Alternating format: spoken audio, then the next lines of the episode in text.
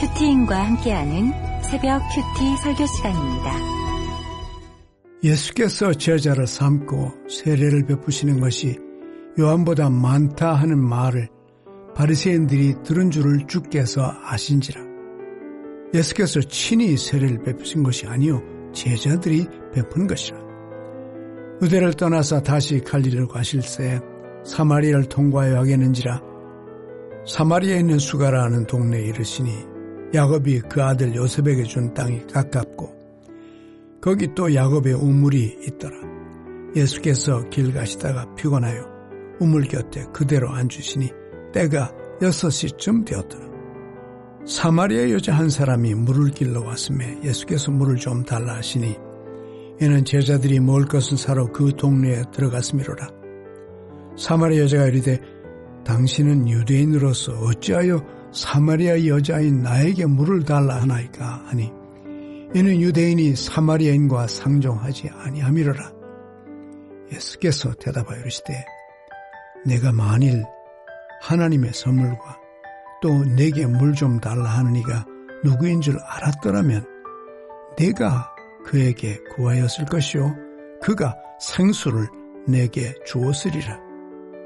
여자가 이르되 주여 물기를 그릇도 없고 이 물은 깊은데 어디서 당신이 그 생수를 얻겠사옵나이까 우리 조상 야곱이 이 물을 우리에게 주셨고 또 여기서 자기와 자기 아들들과 짐승이 다 마셨는데 당신이 야곱보다 더 크니까?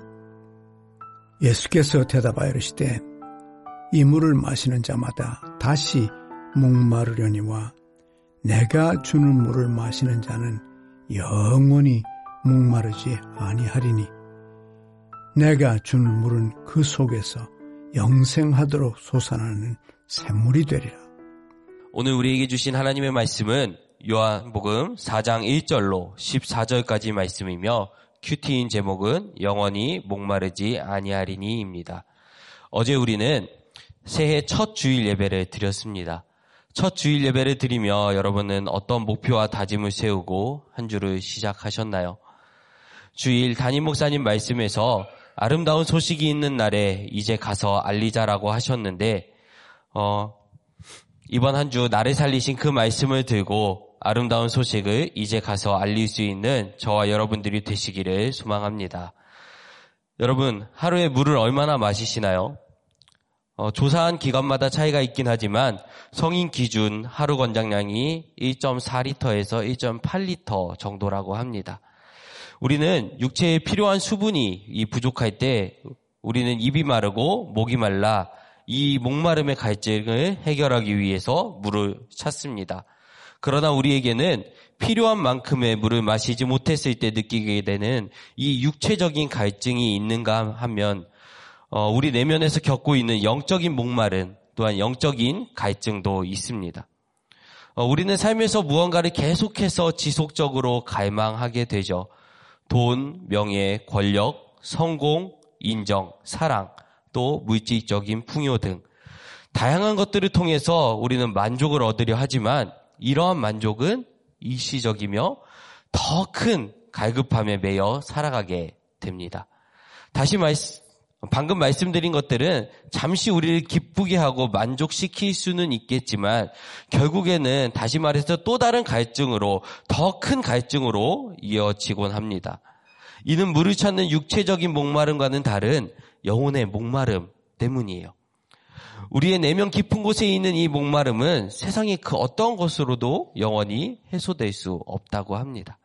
그럼에도 우리는 영원히 목마르지 않는 삶을 살기를 원합니다. 그렇다면 영원히 목마르지 않는 삶을 살기 위해서 우리는 어떻게 해야 할까요? 영원히 목마르지 않는 삶을 살기 위해서는 첫째, 사마리아를 통과해야 합니다. 1절로 4절 말씀입니다. 예수께서 제자를 삼고 세례를 베푸신 것이 요한보다 많다 하는 말을 바리새인들이 들은 줄을 주께서 아신지라.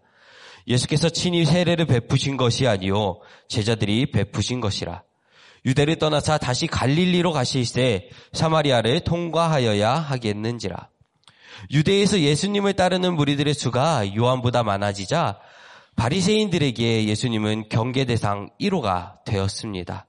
이에 예수님께서는 바리새인들과의 이 충돌을 피하기 위해서 유대를 떠나서 갈릴리로 가시기로 결단하시면서 그 여전 중에 사마리아를 통과해야겠다라고 말씀하십니다. 당시 유대인들은 갈릴리로 갈 때 사마리아를 통과해 가는 것이 어, 지름길이기는 해도 요당 동편 베레아 지역으로 돌아서 갔다고 해요.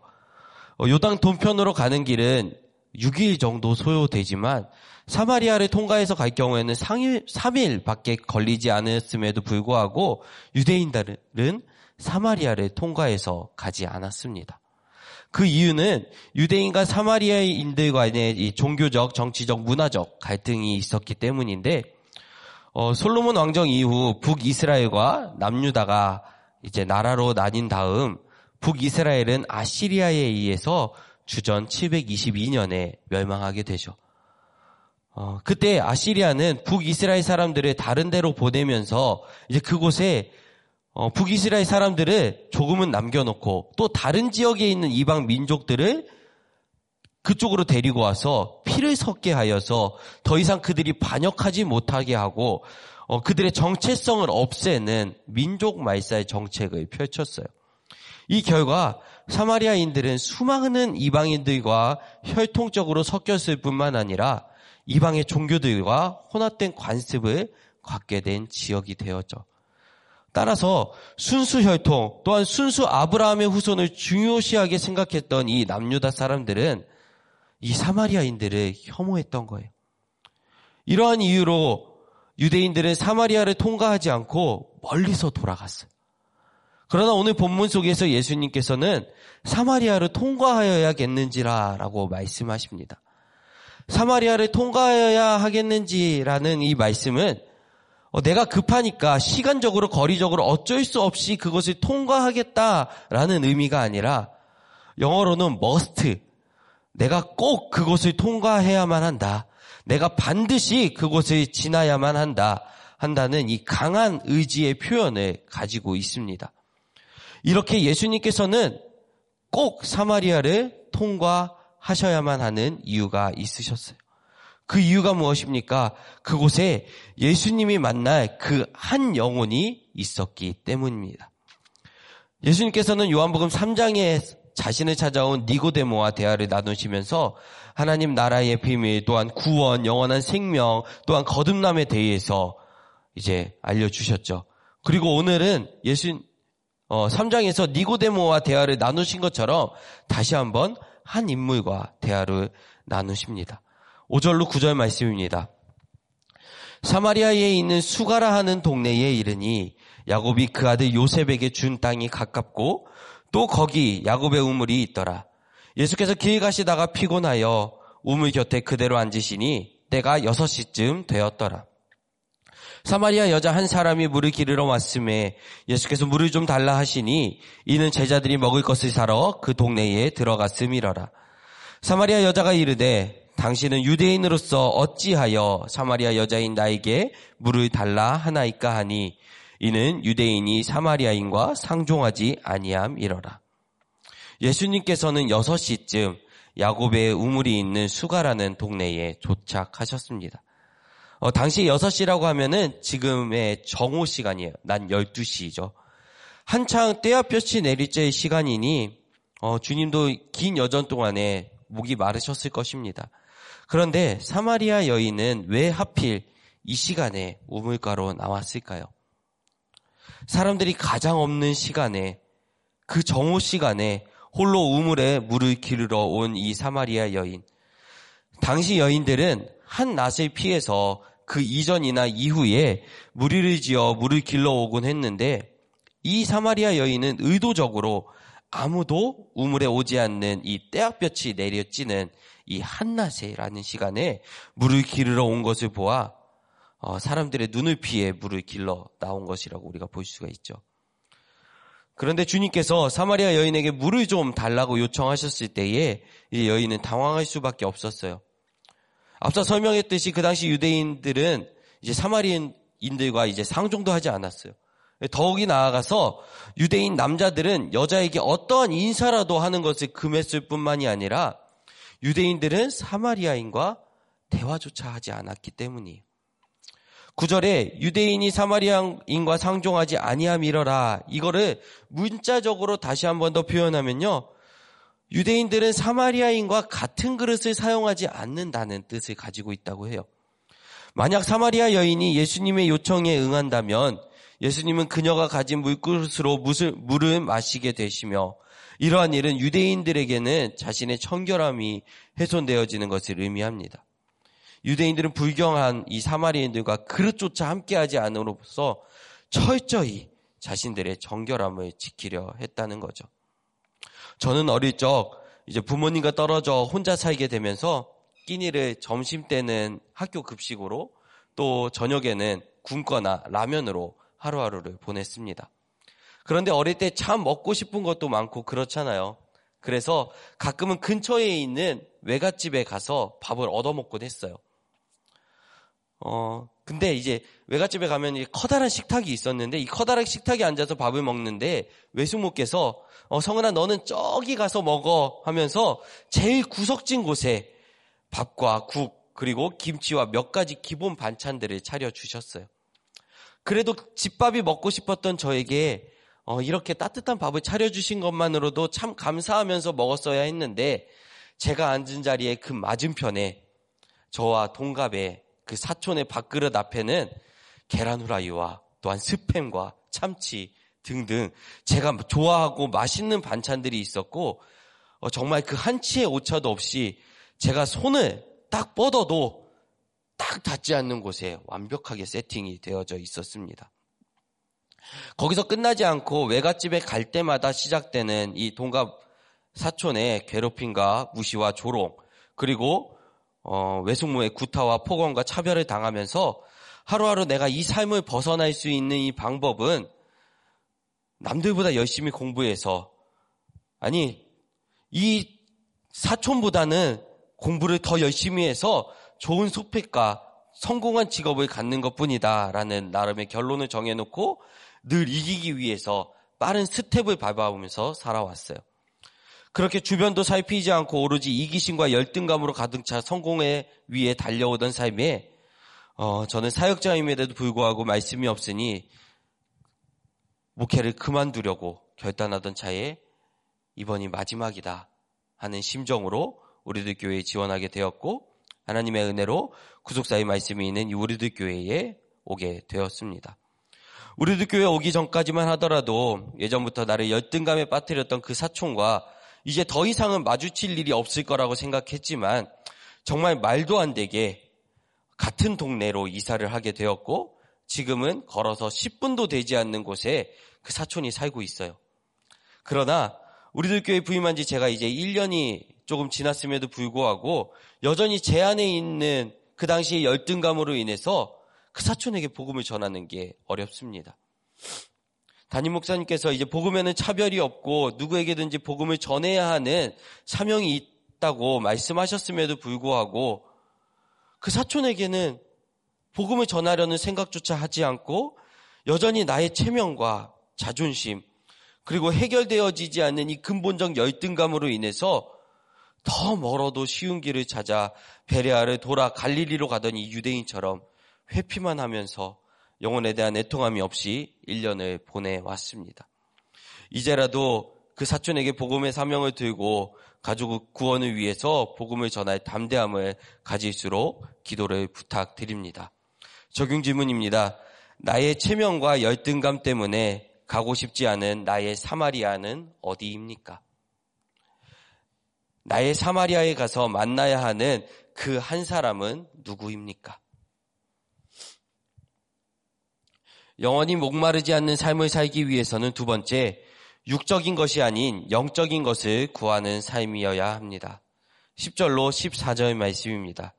예수께서 대답하여 이르시되 네가 만일 하나님의 선물과 또 내게 물 좀 달라 하는 이가 누구인 줄 알았더라면 내가 그에게 구하였을 것이요 그가 생수를 내게 주었으리라. 여자가 이르되 주여 물기를 그릇도 없고 이 우물은 깊은데 어디서 당신이 그 생수를 얻게 싸움나이까? 우리 조상 야곱이 이 우물을 우리에게 주셨고 또 여기서 자기와 자기 아들들과 짐승이 다 마셨는데 당신이 야곱보다 더 크니까 예수께서 대답하여 이르시되 이 물을 마시는 자마다 다시 목마르려니와 내가 주는 물을 마시는 자는 영원히 목마르지 아니하리니 내가 주는 물은 그 속에서 영생하도록 솟아나는 샘물이 되리라. 아멘. 주님은 우물가의 여인을 이미 알고 계셨습니다. 그러나 여인은 자신 앞에 서 있는 그분이 누구인지 전혀 알지 못했죠. 그래서 예수님의 질문에 계속해서 딴소리만 하고 있어요. 그래서 예수님께서는 이제 구체적으로 이 여인이 알지 못하는 그 두 가지를 말씀해 주십니다. 첫째는 하나님의 선물에 관한 말씀이에요. 여기서 선물로 번역된 이 도레아라는 단어는 특별하게 주는 하사물을 가리키는데 여기서는 이제 주님께서 말씀하신 영원히 목마르지 않는 생수를 의미하는 말로 쓰이죠. 그리고 두 번째는 자기에게 물을 좀 달라 하신 예수님의 실체에 대해서 내게 물을 좀 달라 하신 이가 누구인 줄이라는 이 원문을 보면은 나에게 마실 것을 주도록 내게 말하고 있는 이가 누구인지라고 볼 수가 있어요.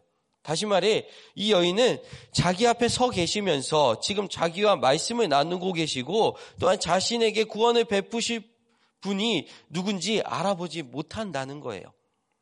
이것만 보더라도 우리가 예수님을 만난다고 해서 우리 모두가 믿음을 가지게 되고 즉각적인 변화를 체험하는 것은 아니라는 것을 우리가 알 수 있습니다. 담임 목사님께서 우리의 육이 무너져야 영이 산다고 하시는데 반대로 영이 죽은 자는 육이 펄펄 살아서 점점 더 완전히 하나님의 반대편으로 멀어지는 삶을 살아가게 되는 것입니다.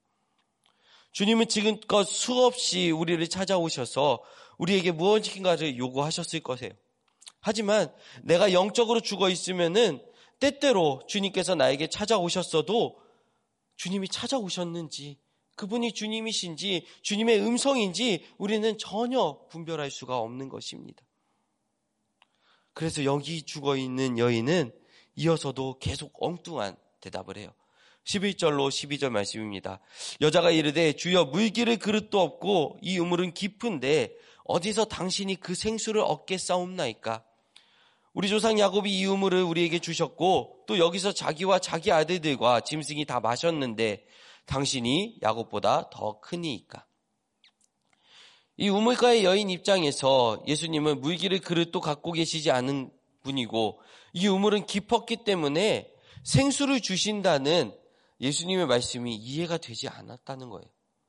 당시 사마리아 사람들은 어, 다른 동네 사람들이나 이제 외지인이나 특별히 이 유대인들이 몰래 와서 자신들의 우물에 있는 이 물을 마실까봐 어, 평소에 이제 우물을 열어놓기는 했지만 물을 기를 수 있는 이 두레박은 걸어놓지 않고 어, 사마리아인들만 그것을 가지고 나와서 물을 기를 수 있도록 해놓았다고 합니다. 그러니까 여인이 예수님께 어떻게 하겠느냐고 물어보는 것이 그들의 상식에서는 이상한 것이 아니라는 거예요. 또한 그들에게 있어서 야곱의 어머는 끊임없이 솟아나는 샘물이었고 어, 그 물이 떨어지지 않을 것이라는 확신이 있었기 때문에 이 물을 마셔도 목마를 거라고 하는 그 말씀이 들리지 않았다는 또 대체 어디서 어떤 방법으로 생수를 구하여 주겠다는 그 말인지 그것조차 이해가 되지 않았던 거죠. 그때 예수님께서 놀라운 말씀을 하십니다. 13절에서 14절 말씀입니다. 예수께서 대답하여 이르시되 이 물을 마시는 자마다 다시 목마르려니와 내가 주는 물을 마시는 자는 영원히 목마르지 아니하리니 내가 주는 물은 그 속에서 영생하도록 솟아나는 샘물이 되리라. 아멘. 우리의 육체적 갈등을 갈증을 해소하기 위해서는 물을 많이 마셔야 하죠. 그러나 아무리 물을, 물을 많이 마셔도 또 우리에게 갈증이 나는 것처럼 주님은 우리에게 세상에 있는 것들로는 인간적인, 인간의 영적인 욕구가 충족될 수 없다고 말씀하십니다. 돈과 명예, 그리고 권세와 지식에 목말라 있는 이들은 아무리 이런 것이 많다고 해도 결국 이것들로부터 우리의 영혼이 채워질 수 없다는 거예요. 저는 어릴 적 이 열등감으로 남들보다 빠른 성공을 바라면서 살아왔습니다. 복음을 전해야 하는 이 영혼이 가까이 있음에도 불구하고 복음을 전하지 않고 육이 멀쩡하니 영이 세워지지 않아서 열등감이 있음에도 자기 이유와 열심으로 세상의 인정만을 바라오는 인생이었습니다. 그렇게 사마리아 여인처럼 예수님이 나의 삶 가운데 구속사인 말씀으로 찾아와서 말씀해 주심에도 불구하고 영이 죽어 있으니 엉뚱한 소리를 하며 육이 팔짝팔짝 뛰며 온갖 열심으로 하루를 살아왔던 죄인입니다. 그런데 최근 하나님께서 제 육을 무너뜨려 주시는 사건을 주셨어요. 지난 금요일 이제 제가 자고 일어났는데 갑자기 오른쪽 발가락에 엄지발가락에 통증이 너무 심한 거예요. 그래서 제가 자다가 어디 좀 접질렀나, 좀 삐었나 하는 생각에 혼자서 이제 침대에 앉아서 이제 발가락을 주물러 보기도 하고 또한 찜질도 하기도 해봤는데 도저히 이 아픔이 사라질 기미가 보이지 않고 붓기만 점점 더 부어 오릅니다. 그래서 급히 병원에 가서 진료를 받았고 혈액 검사까지 진행을 하고 겸, 이제 검사 결과를 받았는데 통풍이라는 결과를 받았어요. 어, 30대에, 제가 30대거든요. 이 30대에 이 통풍이 걸리기가 쉽지 않다던데 참 얼떨떨했습니다. 그런데 이전에도 몇 달 전부터 주님께서는 저에게 무릎의 아픔으로 또한 손목의 아픔으로 지속적으로 이 관절 가운데에 회개하라고 돌아오라고 이 사인을 주셨으나 그럴 때마다 아, 이 정도 고통쯤이야. 이 정도 고통쯤이야 하면서 회개할 것을 찾지 않고 여전히 내 힘과 방법으로 내 지식과 생각으로 내 경험으로 그 모든 것들을 해결할 수 있다라는 이 생각을 갖고 주님을 찾지 않고 있었던 이 인생에 개한 씨에게 찾아왔던 이 나병처럼 제 인생의 통풍으로 찾아오셨습니다. 이 통풍이라는 게 인간이 느낄 수 있는 이 3대 고통이 있다고 해요. 첫째는 이제 산후통이고요. 두 번째는 이제 대상포진이고 세 번째는 통풍이라고 합니다. 아, 정말 많이 아프더라고요. 아프니까 주님 앞에 살려달라고 제발 고쳐달라고 매달릴 수밖에 없었어요. 금요일부터 주님까지 주님 제가 너무 아파요. 너무 아파서 죽을 것만 같아요. 이 얘기를 정말 수십 번은 했던 것 같습니다.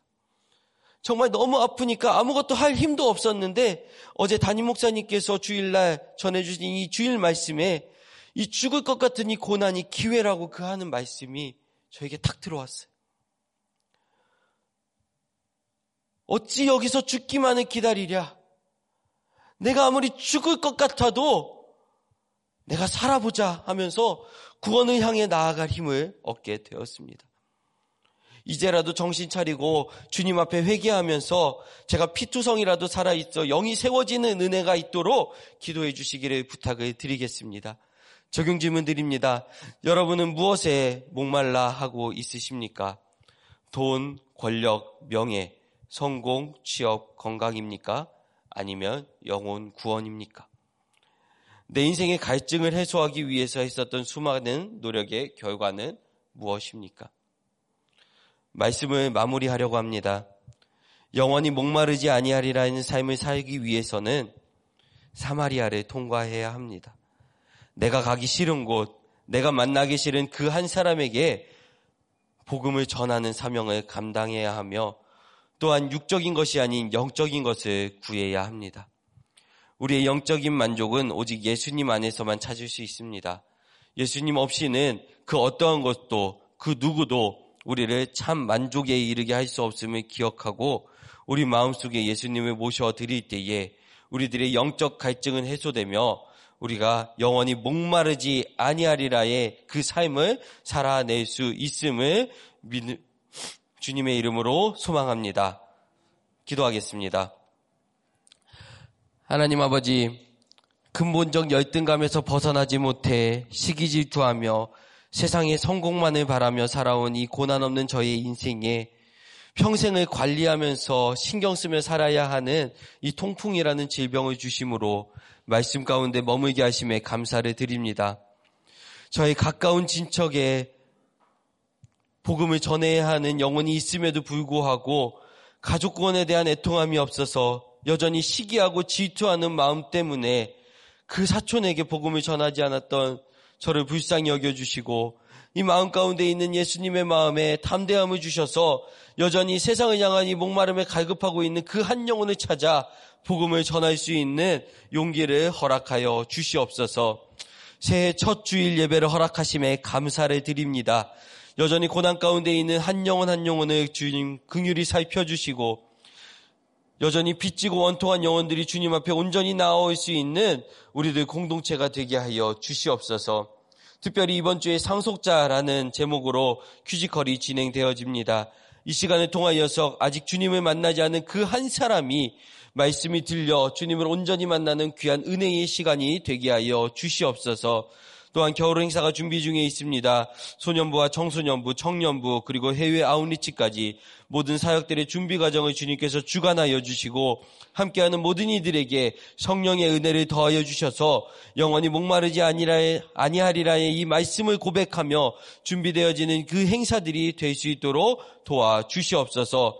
거주할 처소를 세웁시다라는 표어로 한 해를 시작하였습니다. 세워진 대구 채플과 준비되어지고 있는 이 광주 채플 가운데에 주님이 함께하여 주시옵고 모든 지역 감정이 예수 그리스도의 복음으로 말미암아 해소될 수 있는 귀한 거주할 처소가 세워지는 은혜의 시간이 될 수 있도록 아버지 함께하여 주시옵소서 우리 담임 목사님의 영과 욕을 강건하게 지켜주시고 하시는 모든 방송문서 성교사역 가운데 기름 부어 주시사 구속사의 말씀을 듣고 영적 목마름 가운데 있는 한 영혼이 영적 갈증이 해소되어지고 살아나는 기적을 보여 주시옵소서 나라를 위해 기도합니다. 올해는 특별히 총선이 있습니다. 인권을 앞세워 제정되어지고 있는 모든 악법들을 막아주시고 하나님을 두려워하는 그 한 명의 위정자를 세워주시사 한 생명 한 영혼을 살리는 선한 법들이 제정될 수 있도록 주님 인도하여 주시옵소서. 오늘도 전 세계에서 복음을 전하기 위해 수고하고 헌신하는 선교사님들의 사역 가운데에 함께하여 주시고 특별히 지난 주 일 우리가 성교 예배, 성교 헌신 예배로 함께 하나님께 드렸사오니 강에서 바다로의 사역에 기쁨으로 함께 동참하는 우리들 교회가 되게 하여 주시옵소서. 감사드리며 우리를 죄악 가운데 구원하여 주신 우리 주 예수님의 이름으로 기도드립니다. 아멘. 이 시간 각자의 기도 제목을 가지고 계속 기도하며 나아가도록 하겠습니다.